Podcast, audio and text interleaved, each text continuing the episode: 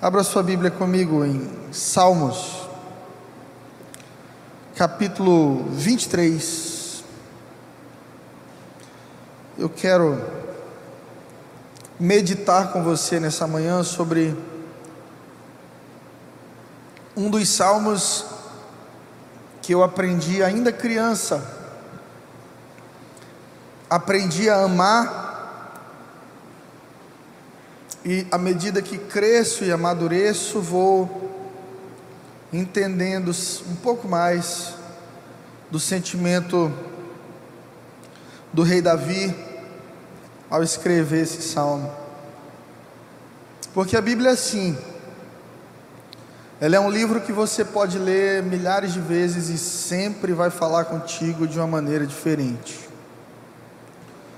Uma vez alguém perguntou: por que, vocês leem tanto o mesmo livro sempre? Uma vez só não dá para entender o que está dizendo lá?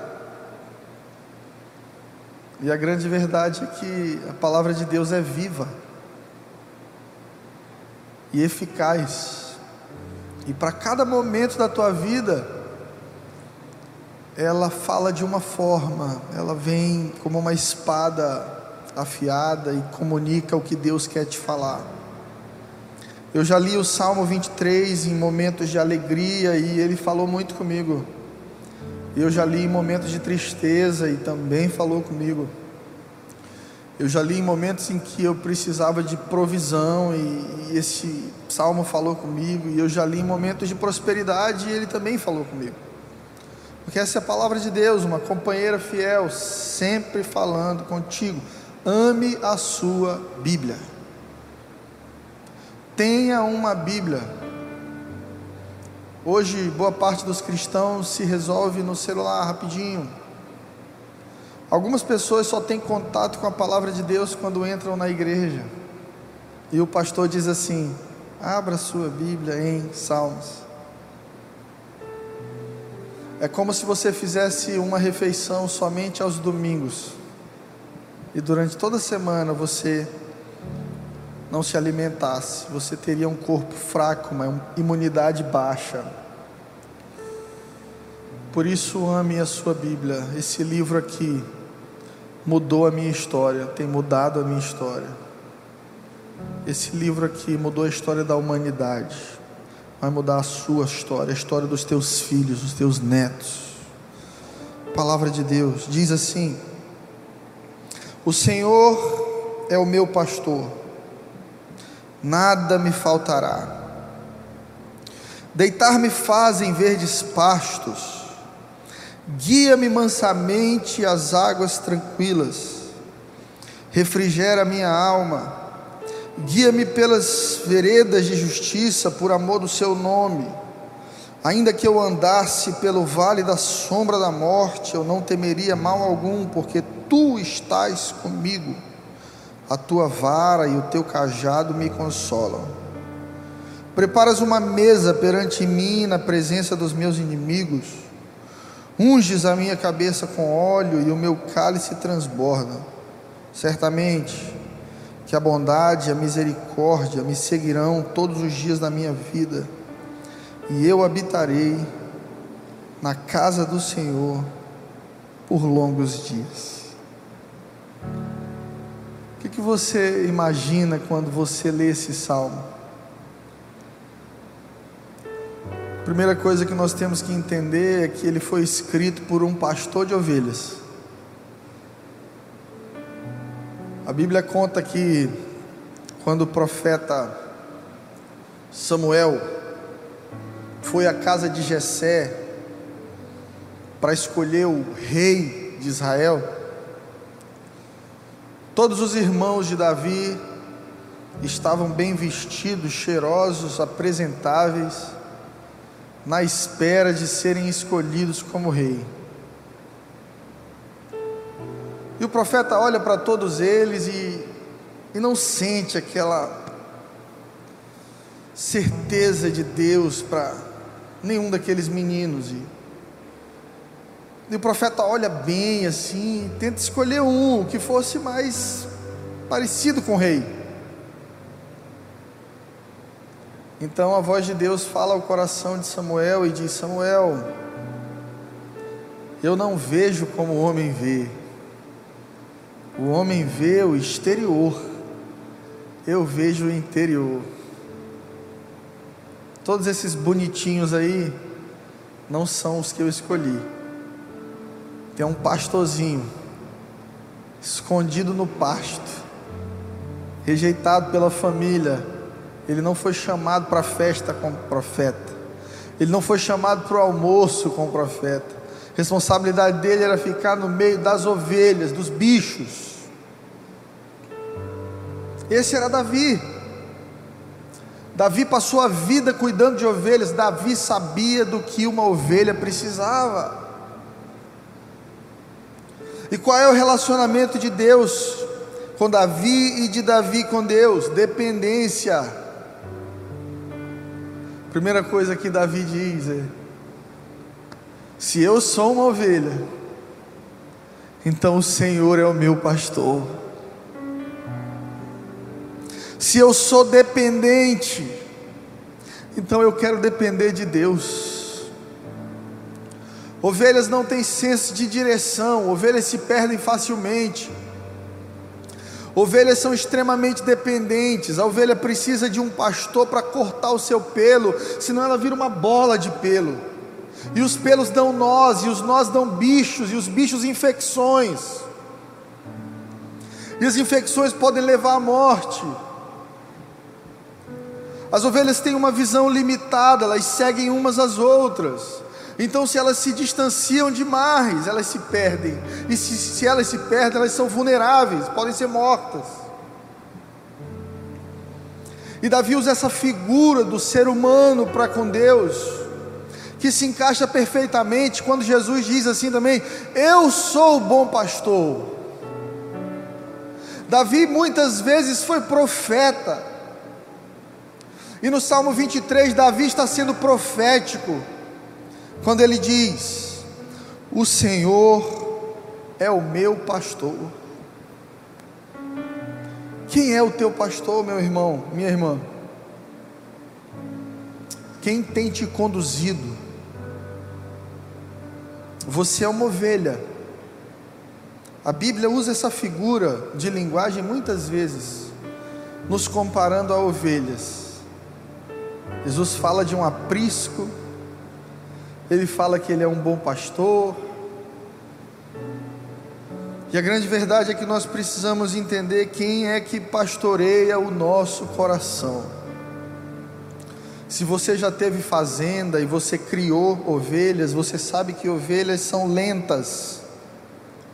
Ovelhas são peludas e teimosas. Você se identifica?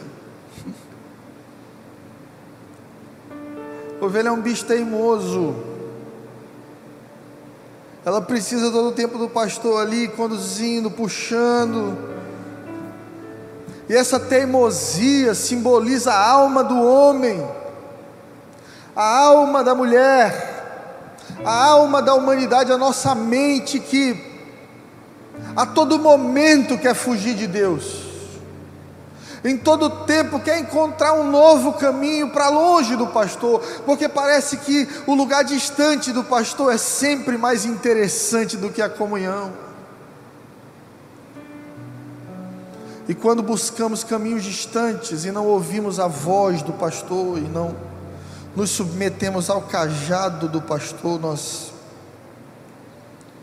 nós vamos nos perdendo e, e, e ficando sujos e cheios de infecções. Por isso, para ter uma vida saudável e para ser uma ovelha saudável, você tem que reconhecer o pastoreio de Jesus na sua vida. E você precisa entender que você é uma ovelha e ovelha precisa de cuidado. Não existe ovelha independente. Eu me resolvo. Eu cuido de mim mesmo. Eu é que sei os planos que tenho para mim mesmo. Quando a palavra diz que o Senhor fala para nós: Eu é que sei os planos que tenho a vosso respeito, de bem e não de mal. Mas alguns de nós achamos que nós é que sabemos os planos. A palavra diz que os pensamentos de Deus são mais altos que os seus, meu irmão. Tudo que você precisa fazer como uma ovelha do pastor ser humilde e se colocar debaixo do pastoreio de Jesus, ouvir a voz do Mestre e seguir. O Senhor é o meu pastor. Ter um pastor, ter um guia, é ter uma voz para te liderar. E só pode viver um pastoreio saudável quem desenvolveu humildade. Por isso, as ovelhas que mais se perdem são as mais jovens. Porque na juventude a gente tem uma teimosia que insiste em achar que quem sabe é a gente. E nessa teimosia vamos sendo feridos, machucados, vamos sendo colocados em risco em todo o tempo. E a maturidade do nosso coração, do nosso cristianismo está em, como Davi, entender: eu sou uma ovelha, ele é o pastor. E se ele for o meu pastor, nada vai me faltar. Jesus diz em Mateus 11, 29: Tomai sobre vós o meu jugo, e aprendei de mim, que sou manso e humilde de coração, e encontrarei descanso para as vossas almas. Tomai sobre vós o meu jugo e aprendei de mim, que sou manso e humilde. Jesus é o que? Manso e humilde. Ovelha tem que ser o que? Mansa e humilde.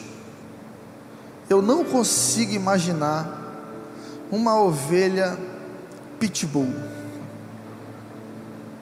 Pensa numa ovelha pitbull. Não, não cabe na imaginação da gente. Você chegando e a ovelha.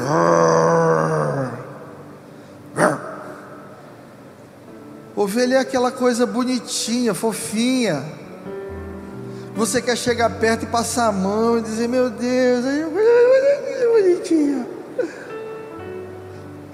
Eu estava nos Estados Unidos em 2018 e a gente, na estrada na Califórnia, a gente estava indo visitar a igreja Bethel, na cidade de Redding, lá na Califórnia, e no caminho tinham fazendas, e uma dessas fazendas de ovelhas. E queridos, tinha muitas ovelhas e a vontade que dá é de abraçar as bichinhas assim, oh meu Deus, coisa bonitinha. E quando a gente é crente, aí a gente já entende isso e diz: Eu sou um bichinho desse aqui para Jesus. E eu comecei a sentir um cheiro podre perto da fazenda cheiro de, de, de bicho morto. E aí eu fui me aproximando, e tinha uma hora que a cerca da fazenda continuava, mas se tornava um buraco aqui, ó. Então eu afastei, dei a volta e fui olhar o que tinha dentro do buraco. Sabe o que tinha? Um cadáver de ovelha. Uma ovelha morta lá com vários bichos em cima comendo. Provavelmente ela cruzou a linha da cerca e caiu ali. E ali ela não tinha pastor. Ali ela não tinha quem a guiasse ao lugar do alimento, da água, para longe dos predadores. E por causa disso ela morreu. Porque ser ovelha é para quem é humilde. Ser ovelha é para quem reconhece necessidade. É aquela pessoa que já passou da fase de achar que ela se resolve sozinha. Você que tem filho pequeno, você sabe que a criança, ela tem uma fase assim. Você quer dar comida na boca dela ainda, mas ela toma o garfo de você e esfrega na cara. está comendo tudo errado, mas ela quer, e se você toma a colher para insistir em alimentá-la, ela chora, porque ela tem um senso de eu quero fazer do meu jeito. E assim é conosco. Brigamos com o nosso pastor, discutimos com ele, porque queremos fazer do nosso jeito. Cansamos dessa coisa de ficar andando em bando, sendo guiados por uma voz que diz: vai para a direita, vai para a esquerda, agora é hora de comer, agora vamos beber. E todas as vezes que somos orgulhosos, causamos destruição, perdemos, saímos para lugares áridos e distantes dos comandos de Deus e da voz de Deus. Por isso Jesus deixou bem claro: ei, toma sobre você o meu jugo e aprenda de mim, que sou manso e humilde de coração, e você vai encontrar descanso para a sua alma. Algumas vezes o maior cansaço que nós sentimos não é o cansaço físico, é o cansaço da alma. Você pode ir para Barra Grande, ficar na melhor pousada de Barra Grande, ali olhando para o mar, comendo pastelzinho, tomando água de coco. Mas se a tua alma estiver aflita, não tem valor nenhum. Quantas pessoas hoje não estão morando em coberturas na cidade de Teresina, morando em condomínios de luxo dessa cidade, desejando a morte, precisando de doses altíssimas de remédios, chorando porque não tem paz, não tem descanso para a alma. Por isso Jesus está dizendo: mansidão e humildade vão fazer com que você entenda que o jugo do mundo é pesado, mas o meu é leve. Eu quero ser o teu pastor, eu quero cuidar de ti, eu quero que a tua alma encontre descanso. Jesus se apresenta como bom pastor. Jesus diz que o pastor ruim, ele, ele é movido por ganância ele é mau. O pastor ruim, ele só quer o pelo da ovelha. O pastor ruim, ele vê a ovelha não como um animalzinho bonitinho, que ele dá um nome, que ele sente falta. O pastor ruim, ele vê aquilo ali como uma produção. Morrendo ou vivendo, ele quer o pelo daquilo ali.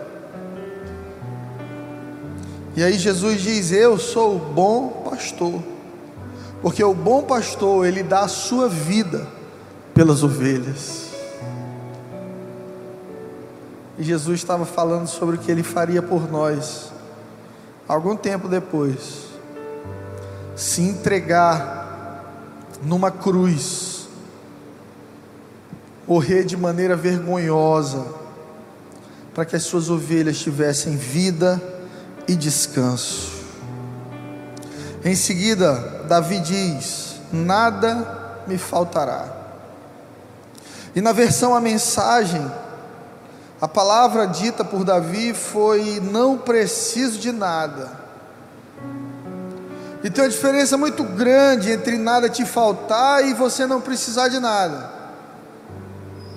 Porque quando você lê a palavra e diz assim: O Senhor é meu pastor e nada me faltará, isso traz um senso de cobrança para Deus. A gente começa a achar assim: tá me faltando sim. Estou precisando trocar meu carro. Estou precisando casar. Eu preciso passar naquele concurso. Eu preciso de tal coisa. Então aqui a palavra de Deus não é verdadeira, porque Davi falou que nada iria me faltar. Mas o que Davi realmente estava dizendo era: O Senhor é meu pastor, eu não preciso de nada, Ele me dá tudo o que eu preciso.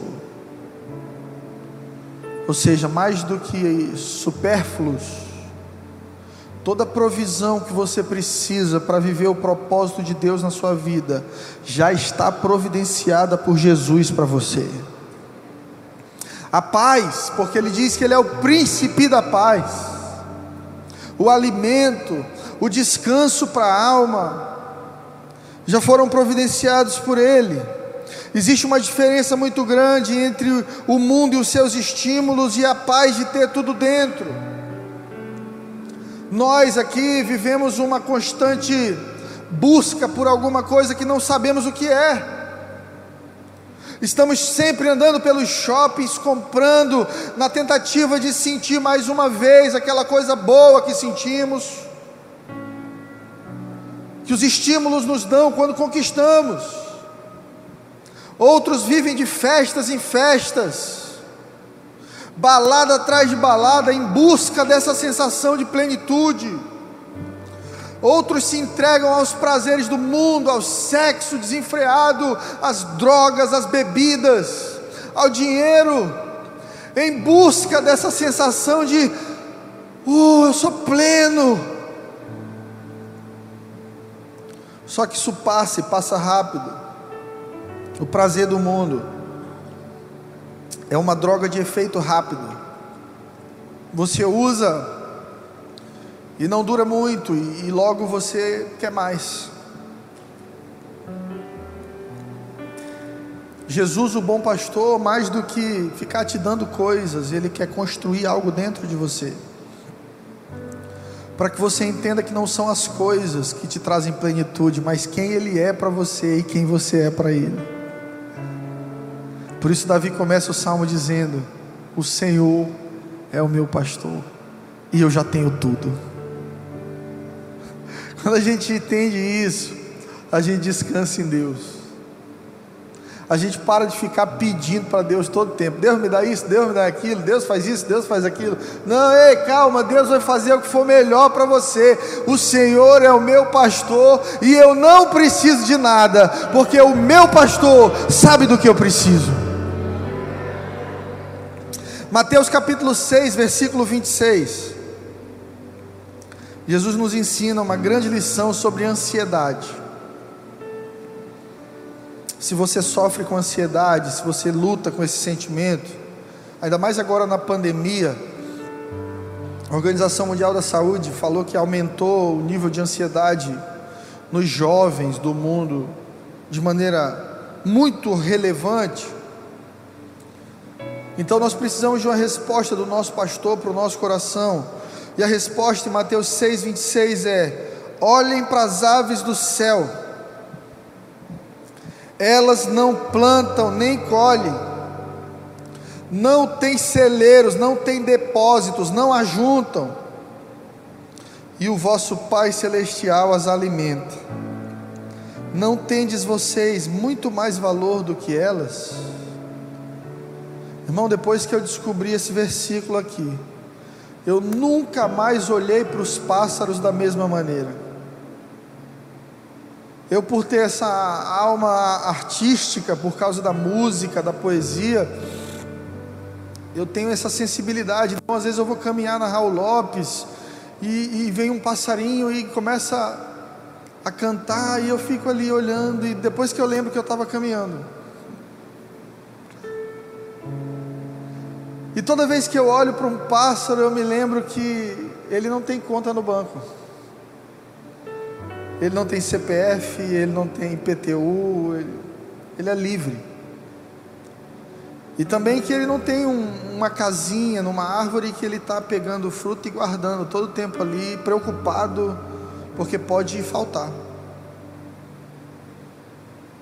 E é justamente essa figura que Jesus usa para ministrar descanso no nosso coração. Quando ele diz assim: Ei, você tem muito mais valor que passarinho, você tem muito mais valor que pássaros. Eles estão sendo cuidados por Deus diariamente, olhe para eles, Deus vai cuidar de você também. Mas a gente tem a fé pequena. E é por isso que Jesus chamava os seus discípulos de homens de pequena fé, porque às vezes você está caminhando com a provisão do seu lado, o provedor, o bom pastor, Jesus, o Filho de Deus, há uma promessa de que Ele está dentro de você. Jesus não anda mais do seu lado agora, Deus habita dentro de você através da pessoa do Espírito Santo. Você tem a fonte de toda provisão, a fonte de toda graça, mas você não consegue enxergar isso, porque a sua lente está suja. Limpa a tua lente, meu irmão, minha irmã. Pega ela aí, ó, de vez em quando a gente que usa óculos, tem que passar um sabão, tem que limpar e colocar lente para enxergar as coisas de maneira clara. O mundo sujou as tuas lentes e suja diariamente. Somente o Espírito Santo de Deus pode limpar a tua visão e te fazer entender que você tem muito mais valor que um passarinho. Se Deus está cuidando da, dos pássaros, se Deus está cuidando das árvores, se Deus está cuidando dos bois, Deus não esqueceu de você e Ele vai cuidar de você. Confia, confia, descansa, descansa no Senhor. E às vezes descansar em Deus é abandonar a idolatria da ansiedade, a idolatria da depressão. Às vezes a gente se acostumou a se sentir tão mal que a gente levantou esse sentimento no lugar de ídolo da nossa vida. Tem gente que passou a vida se sentindo tão mal que no dia que se sente bem chora e diz assim: não, isso aqui não está normal, não. Não está normal isso aqui. Eu acordei me sentindo muito bem alguma coisa ruim vai acontecer. Eu oro para que todo falso Deus que você levantou na sua vida caia nessa manhã em nome de Jesus. E você possa entender que o Senhor é o teu pastor. E Ele te dá tudo o que você precisa.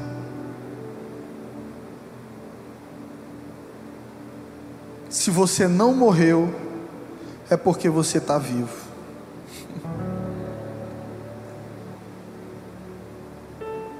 É uma frase boba, mas é profunda.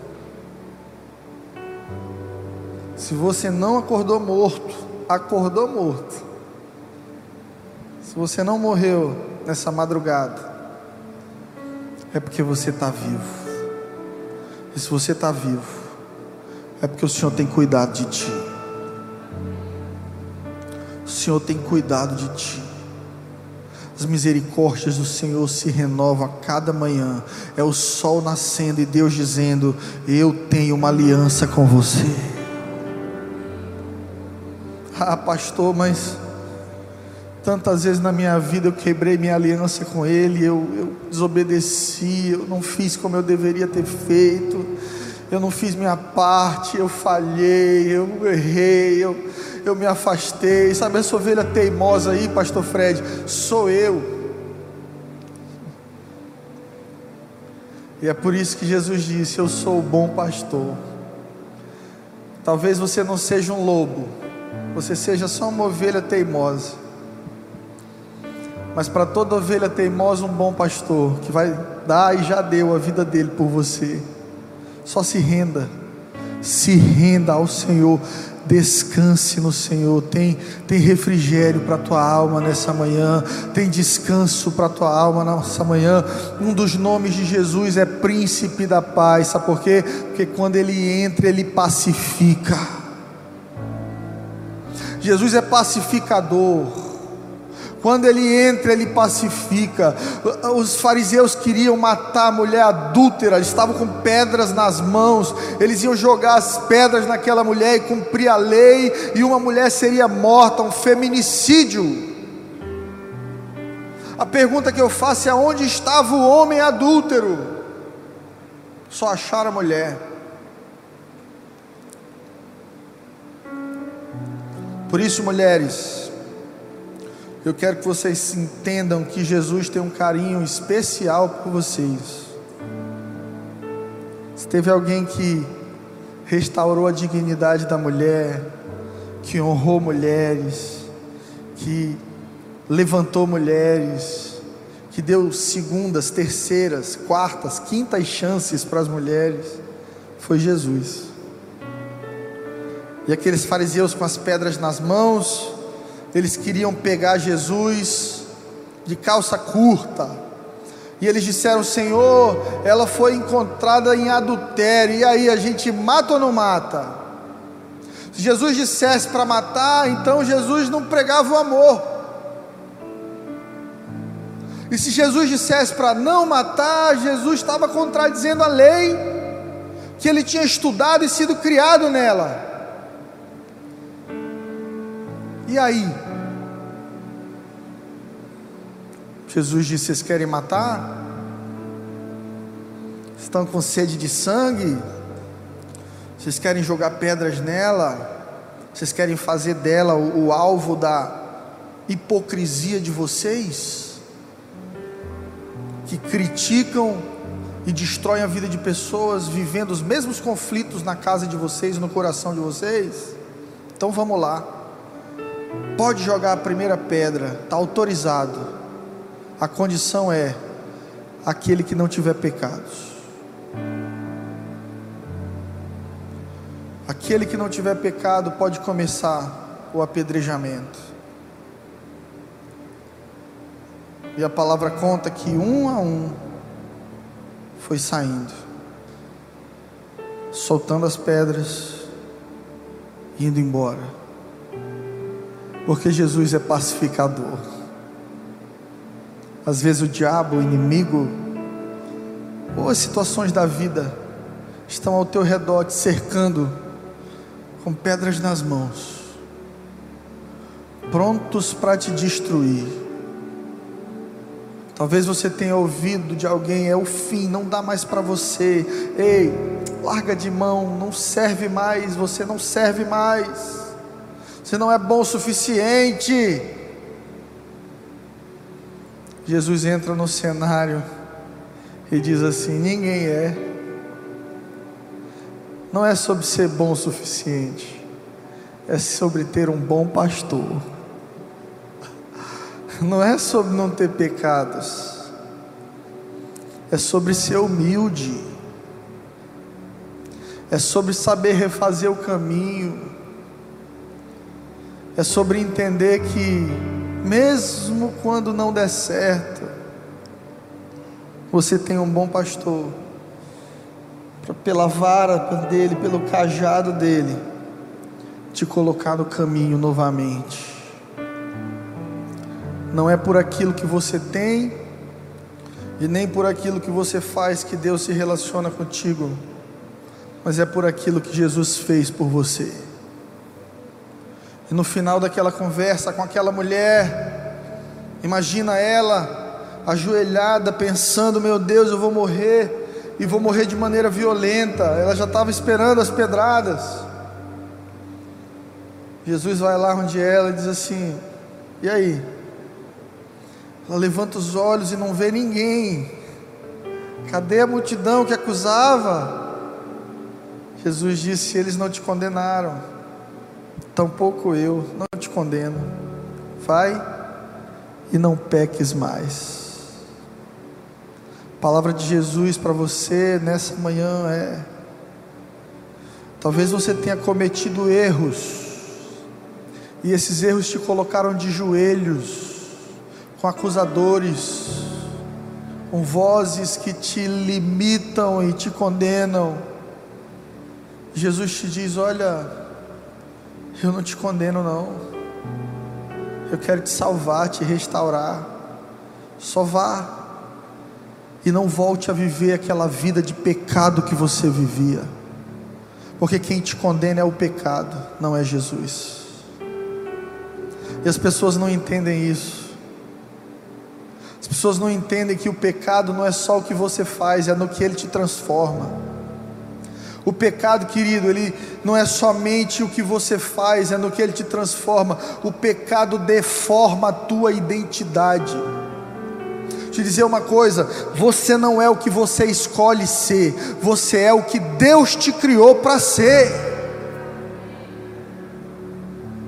A gente vive numa geração tão humanista, tão hedonista, que as pessoas dizem: Eu quero ser o que eu quiser, e por causa disso vivem uma vida de dor, de frustração, de solidão, de rejeição porque caminham longe dos comandos da voz do pastor.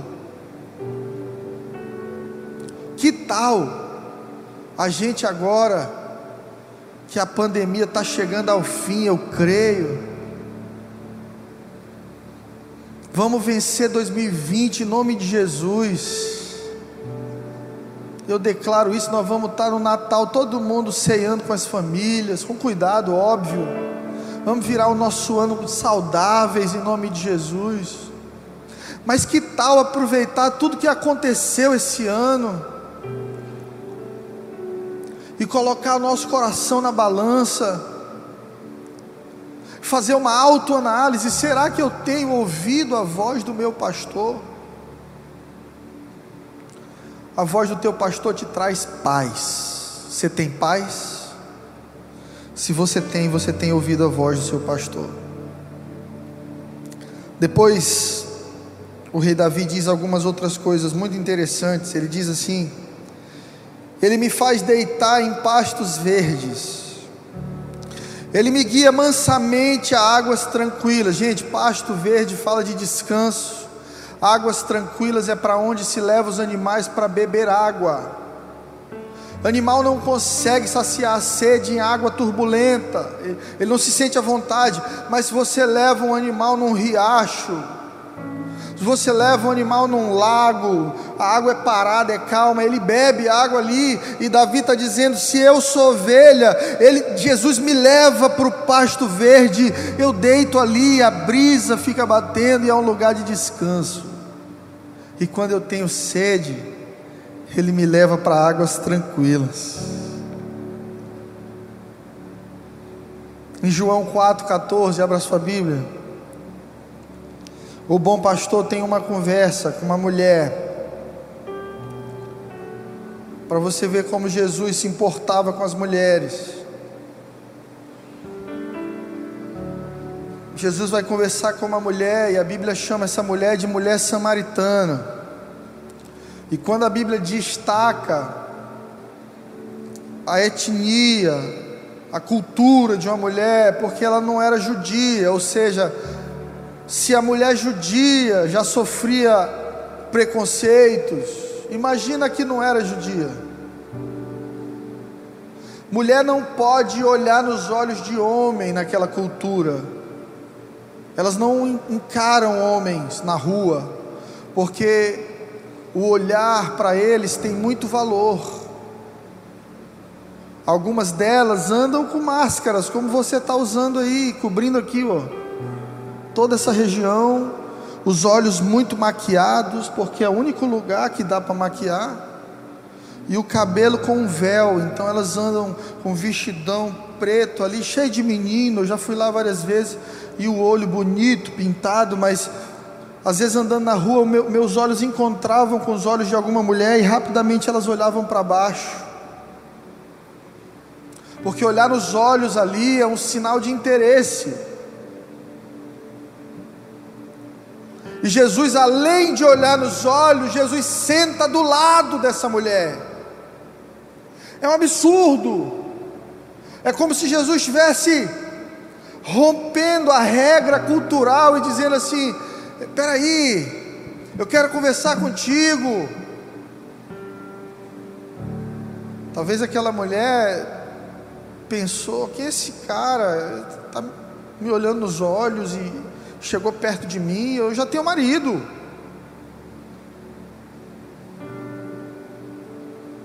Jesus pede água para ela. E ela fica surpresa porque primeiro não era para ele ter falado com ela. Segundo não era para ter olhado nos olhos dela, se aproximado. E agora além de tudo isso ainda pede água. E aí ela faz essa pergunta e Jesus diz para ela assim: Se tu soubesse quem eu sou, tu é que me pedia água, e eu te daria a água da vida, e você nunca mais teria sede. Hum. E aqui em João 4,14, Jesus diz para ela: Mas aquele que beber da água que eu lhe der nunca terá sede porque a água que eu lhe desse fará nele uma fonte de água que jorrará para a vida eterna. Que sede é essa que Jesus está falando? Que sede é essa que Jesus está falando? É a sede da alma, igreja. no final desse, dessa conversa aqui, Jesus manda ela chamar o marido. Chama teu marido. E ela diz assim: Não, não tenho marido. Aí Jesus diz: Disseste bem, a senhora já teve cinco. E esse que a senhora tem agora aí, nem seu marido é. Você sabe qual é a sede que aquela mulher tinha? A mesma que todos nós temos aqui. A sede por se sentir amado. E às vezes, na vontade de se sentir amado, a gente se entrega a pessoas que não nos amam, só querem nos usar. Às vezes, na sede de nos sentir amado, a gente se entrega para o dinheiro.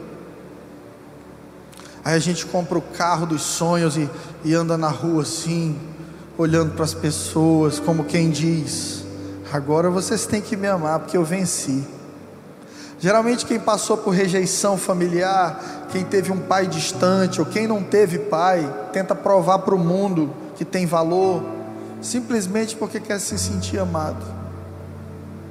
Alguns recorrem para as drogas, outros recorrem para o sexo, drogas e rock and roll, simplesmente porque querem se sentir amados, querem se sentir parte de alguma coisa, então tentam anestesiar a alma para aquela dor existencial de até quando eu vou ter essa sede?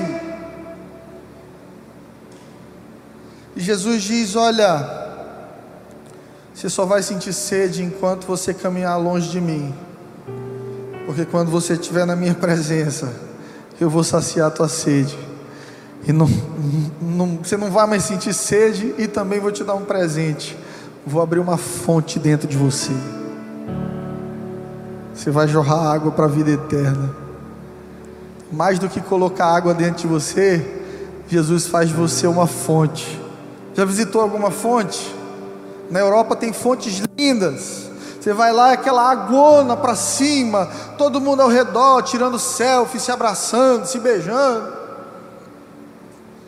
Porque fonte é um lugar de alegria, fonte é um lugar de doação, é Deus dizendo: Eu vou parar essa tua vida de dependente emocional, eu vou encerrar esse capítulo da tua vida de dependente emocional, e eu vou fazer de você fonte de amor para esse mundo.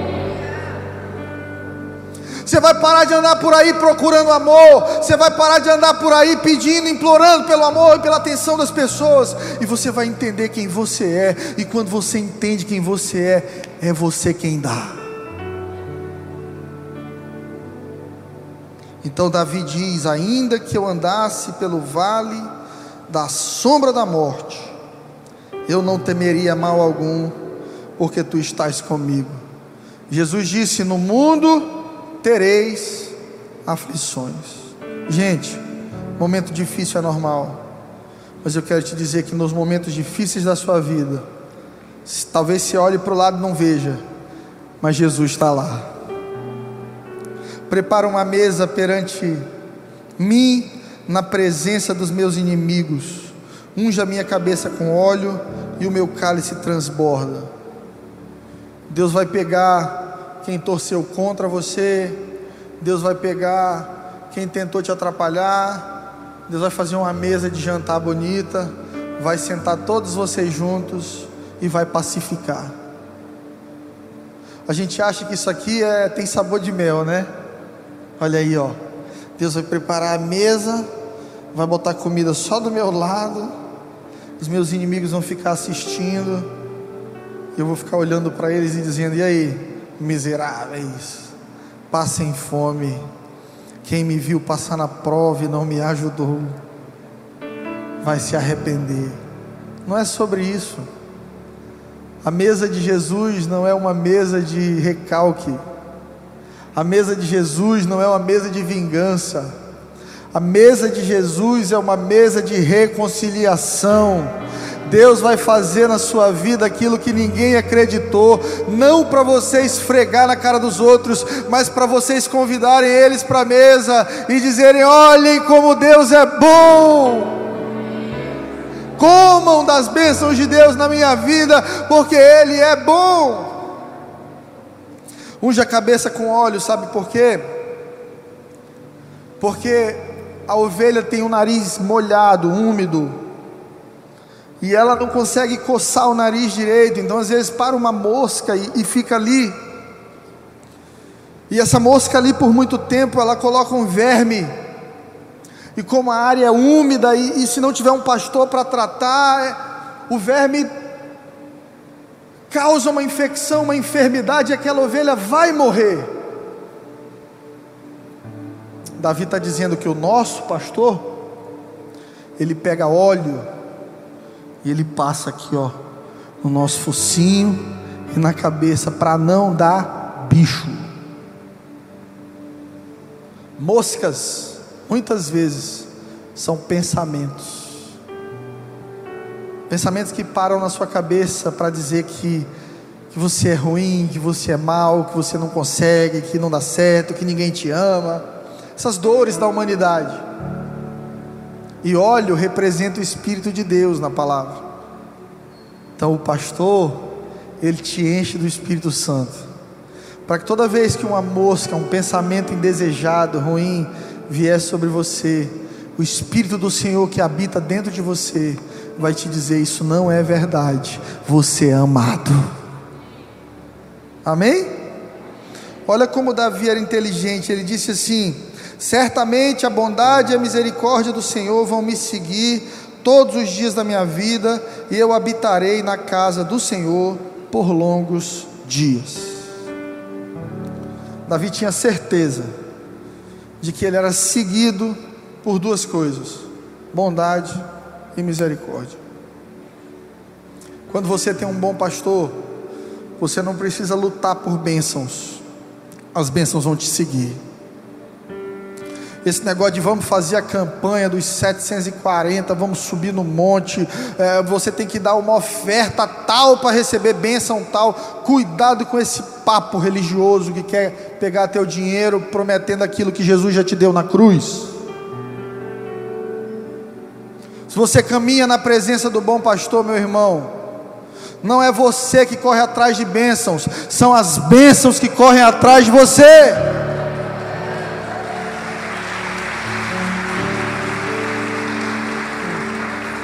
Quando você tem pastor, coloca a mão no coração aí, ó, e diga comigo: Eu tenho pastor. Tão bom saber disso. Eu sou pastor do meu cachorro, Hope.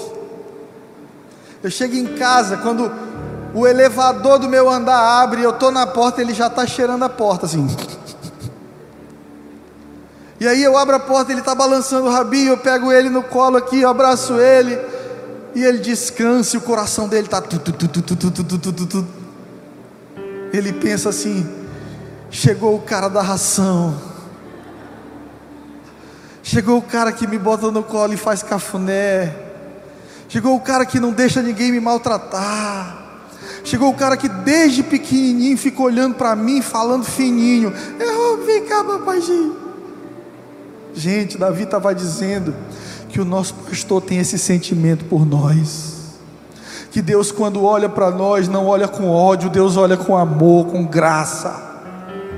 Que Ele cuida de nós, Ele provê para nós, Ele nos guarda, Ele nos protege. Tudo o que você precisa fazer é saber que você tem um pastor e descansar perto dele. Meu Jesus maravilhoso é minha inspiração a prosseguir. Eu sei que tudo quando não vai bem, eu continuo olhando para ti.